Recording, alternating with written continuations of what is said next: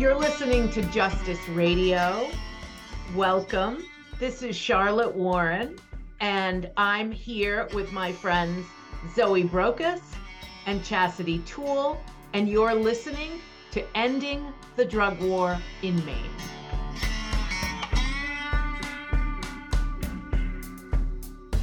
So we're going to start today uh, with a quote like we uh, tend to do, and I'm going to read it today. And this is a quote that um, if you work in harm reduction, you've probably heard of it. Uh, we all use this quote when we're doing presentations and whatnot. But this is from Eliza Wheeler, who is one of our friends and mentors and colleagues um, and has been doing this work and supporting other harm reduction organizations for a long time. And I just really think that what she has to say here is beautiful. When we think of overdose prevention, of reviving people with naloxone, we do not think of it as a simple public health intervention. We think of it as an act of restoring life, of air, of breath, of allowing for the energy in a human being to begin moving again, to be reanimated. The concrete life-saving act of administering naloxone and restoring breath is also a symbolic act of friendship, of connection, and of radical refusal to allow someone to die alone of a preventable death. The act of restoring life to a friend, a family member, a stranger, this has deep ripples outward, re-envisioning the way we treat each other and the ways in which we see each other and the value, the lives of people who use drugs. Thank you, Zoe. That's beautiful.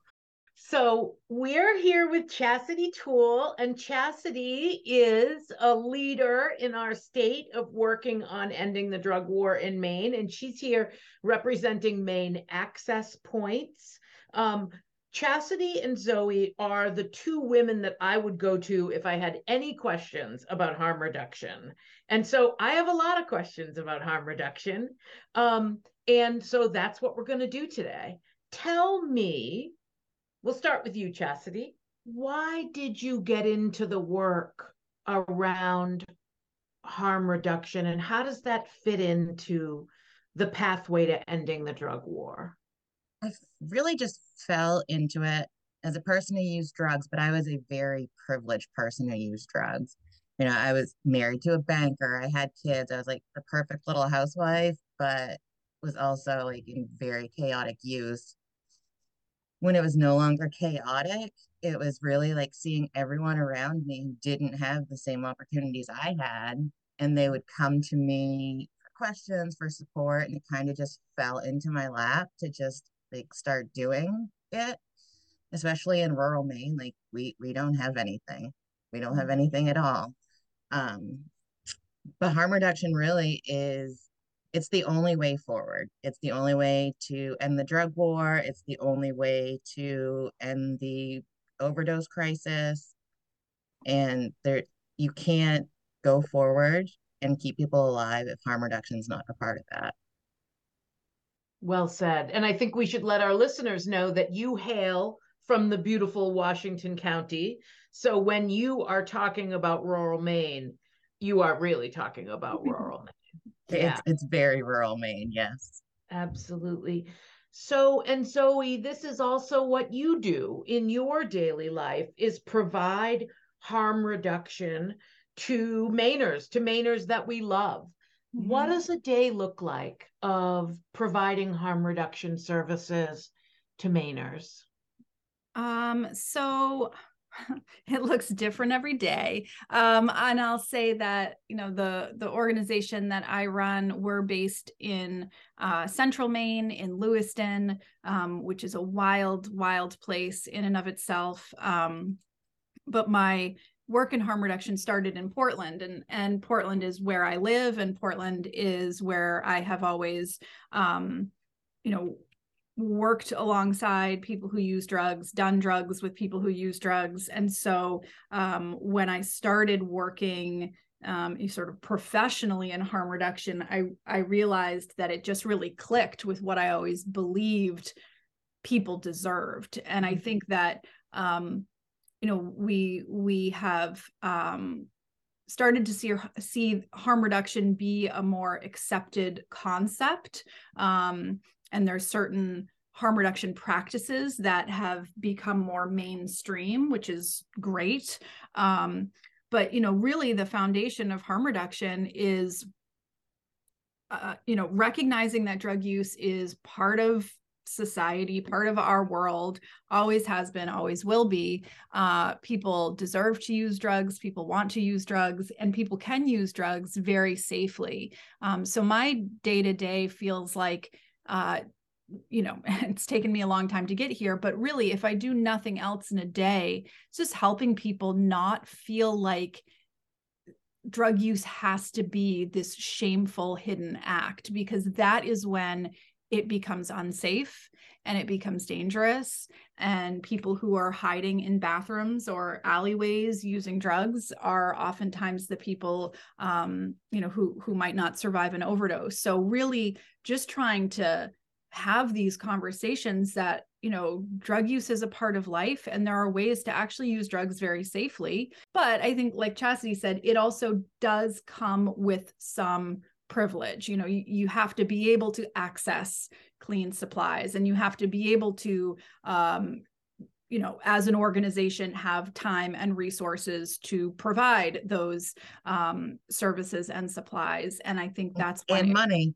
And well, yeah, and that's one area that's always been really challenging for those of us who work in harm reduction, because even though it seems like the fundamental way to keep people safe and move forward in ending the drug war and and really changing the way we view drug use, uh, we are still absolutely bottom of the priority when it comes to any sort of state or federal funding.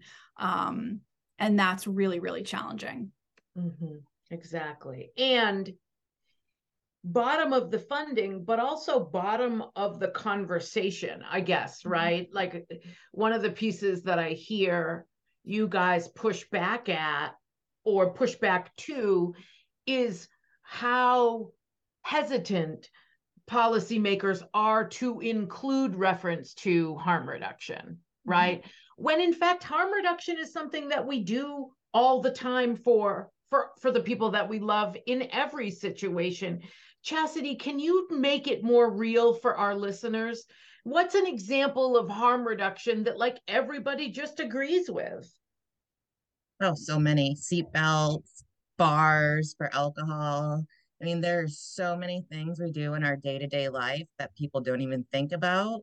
And it's harm reduction. Anything that is minimizing any risk, it, it's there. I don't think people realize how often they engage in harm reduction. When I need to feed my child breakfast and she will only eat one type of fruit, you know, and only has for her entire existence. It's like, okay, well, I either give her that fruit every single day or she gets like zero, you know, nutritional value. So, so what, where's the risk? Where's the harm?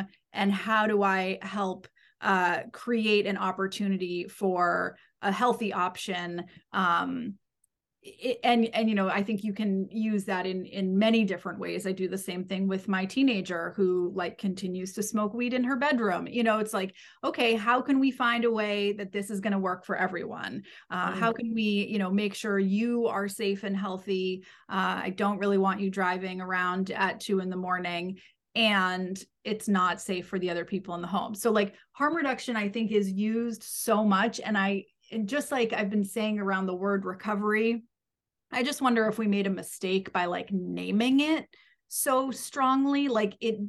And I just have been thinking about that a lot. Like, have we done an injustice by naming it this thing? Because then people talk about harm reduction and recovery, or harm reduction as an alternative to, uh, when really it's, it's all day, every day. There's just different levels of it. Absolutely. I will say straight up that when I was trying to give up the sauce that was my drug of choice, right? When I was first going to things that I had always gone to when I was still drinking and was now going to these things and not drinking, the way I was able to do that is I started smoking cigarettes. Like it was my job. Mm-hmm. Like it just, it was my harm reduction, you mm-hmm. know? So mm-hmm. like, I, I knew, you know, I could go to a party and I was not going to drink the seventeen gallons of wine that maybe I would have had, you know, two months before, but I was smoking cigarettes, and I don't, I can't explain it, but it works. Mm-hmm.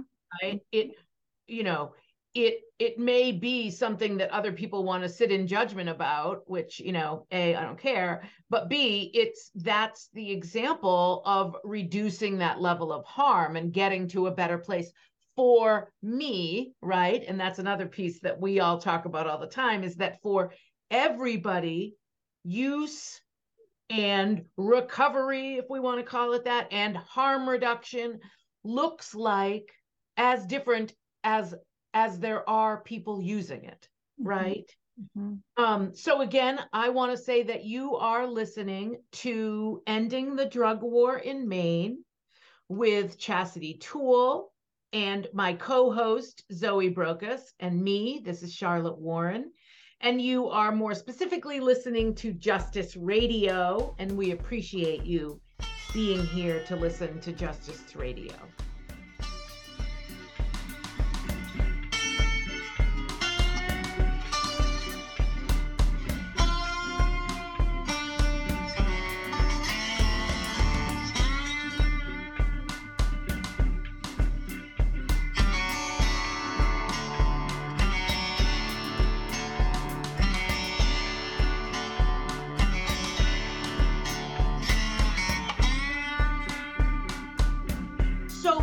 Question I have for you guys, because there are also really clear examples of harm reduction that we are trying and have been trying for a while and have had some wins and a lot of losses, but that policymakers or people that say that they care about evidence continue to fight, right?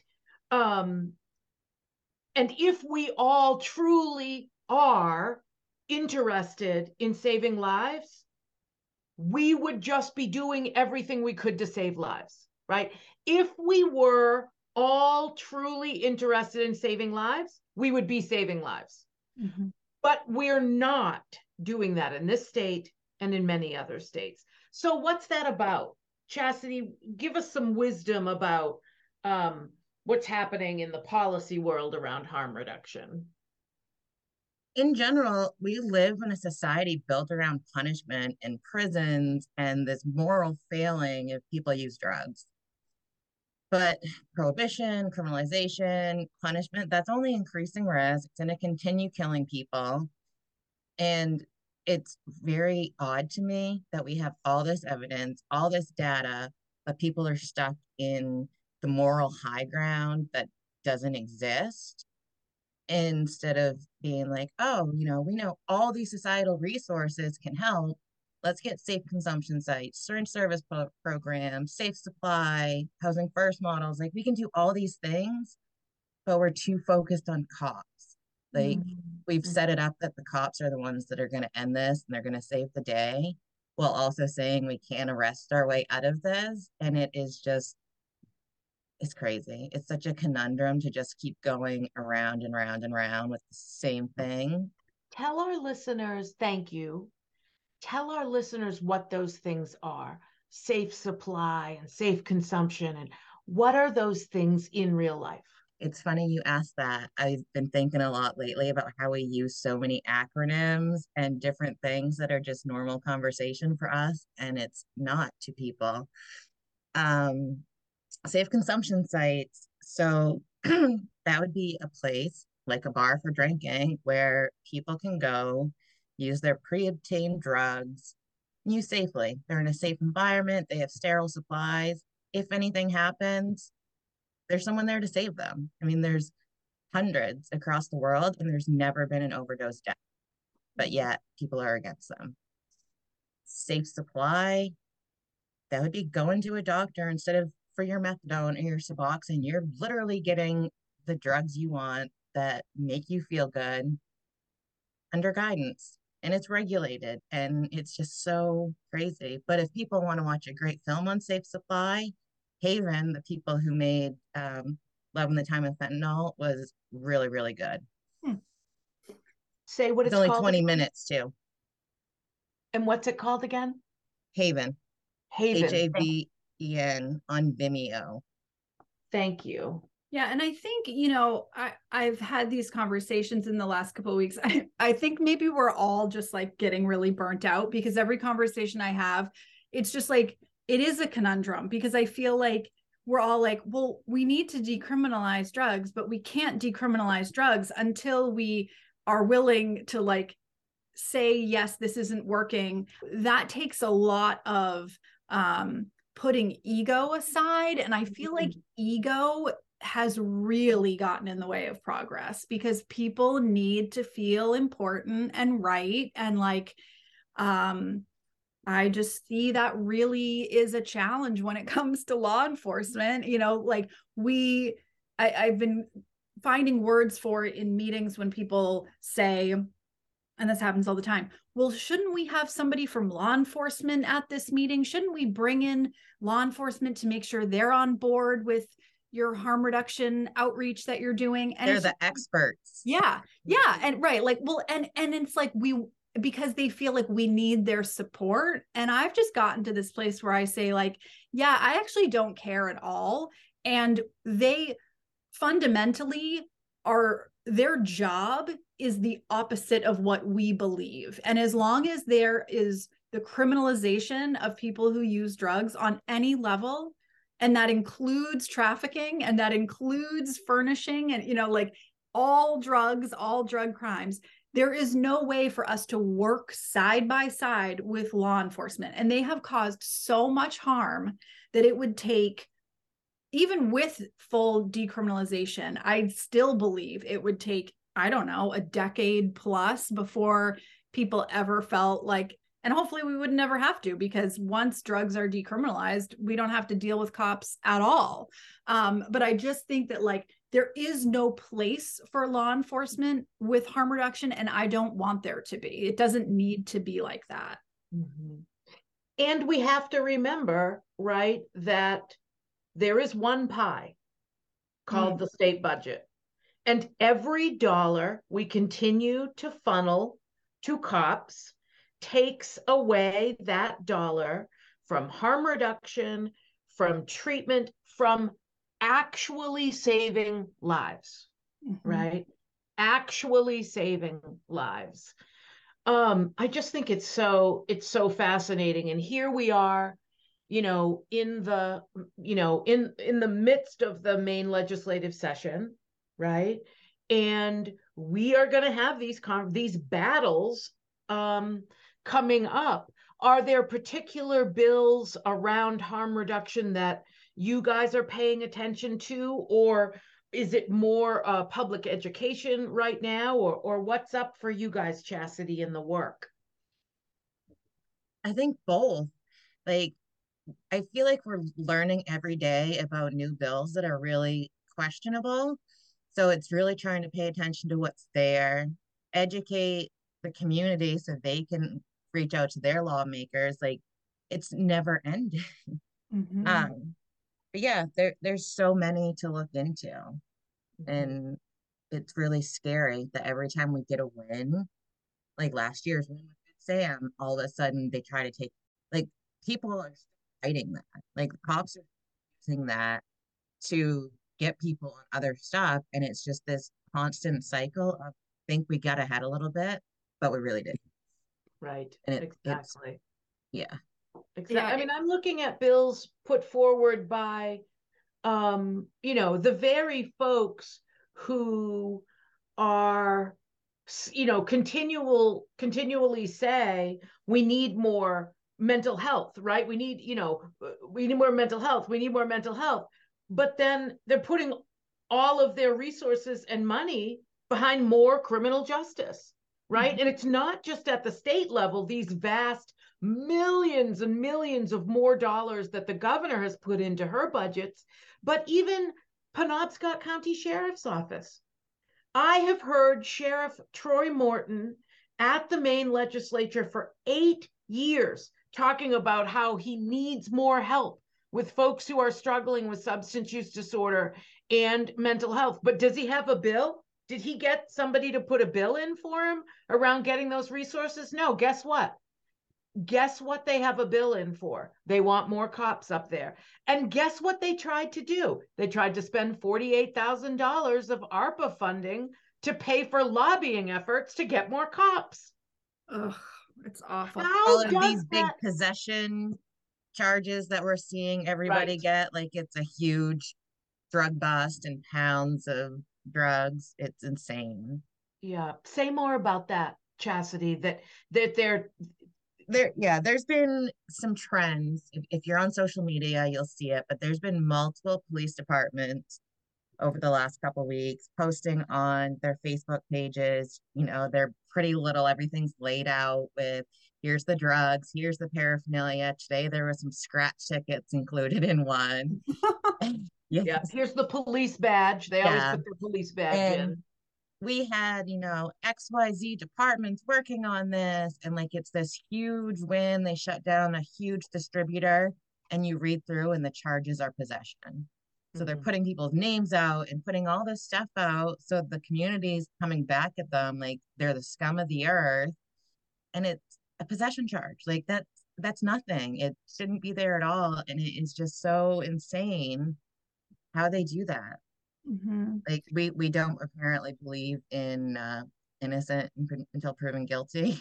Mm-hmm. Mm-hmm. I've noticed that that they have started printing the names of people way more than they used to for much smaller drug related crimes. And so you have to wonder, like, you know, I, I'm pretty new to um policy work, and last year we had some you know, we had some really great wins in, in a couple of different ways. And, you know, you kind of are like, okay, yay, we did it. Never thinking that there's like all these grumpy cops sitting like scheming for the next session. And I think that's what we're seeing. Mm-hmm. I also want to just like bring that back to ego, because I think like we bruised a lot of egos last year by proving, pe- you know, and yeah, by proving people wrong, by with all our testimony and our organization, which is beautiful. But I still keep coming back to like, there's got to be a different way to meet in the middle, because like th- we can't do this every year. And there are answers that exist. How do we get those folks to recognize that like that's what we need to do? It's just wild. It's just wild. I think it's our listeners. I think the people that are listening right now, I think that you need to please yeah. let your policymakers know that the jig is up, that you know that the war on drugs has failed, and that you know that we are wrong-headed about this, mm-hmm. that there's more, there's only more and more access to drugs. There's only less safe drugs. And there are only more totally preventable deaths. Mm-hmm. And that's what this drug war has gotten us. It also has created a huge level of crime. And if you look at prohibition, they track, if you look at history, which I know, you know, kind of crazy to expect policymakers to look at history, but the, it, there's a very clear link. And that is why historians are saying we need to end the war on drugs. That's why doctors are saying, right? Um, and so I think it's a big part of it. You're so right, is ego. We are at the end of our time. I want to give you both one last opportunity. So what I was going to say to to um, our listeners is reach out to your representatives. Tell them you want us to stop in the in the state of Maine. You want us to fund care, not cages. Mm-hmm. You want us to start treating this as a public health issue, not a criminal legal issue. So Chasity and Zoe, give us one last piece of wisdom each about harm reduction and why we want our lawmakers in Augusta to support it. Harm reduction, it's not radical. I mean, the definition is it's an act of radical love, but it's not radical. It is literally just loving people and being there for people.